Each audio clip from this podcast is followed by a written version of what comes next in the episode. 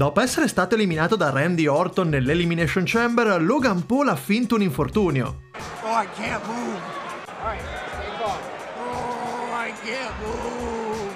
È rimasto sdraiato per interi minuti dicendo all'arbitro più vicino di non riuscire nemmeno più a muoversi, per poi rialzarsi all'improvviso giusto per costare l'incontro alla vipera colpendolo col suo tirapugni. Che stronzo, ma anche furbo, è riuscito ad ingannare tutti quanti, compreso il povero direttore di gara. I? I tricked you. You didn't trick. I knew. I tricked you.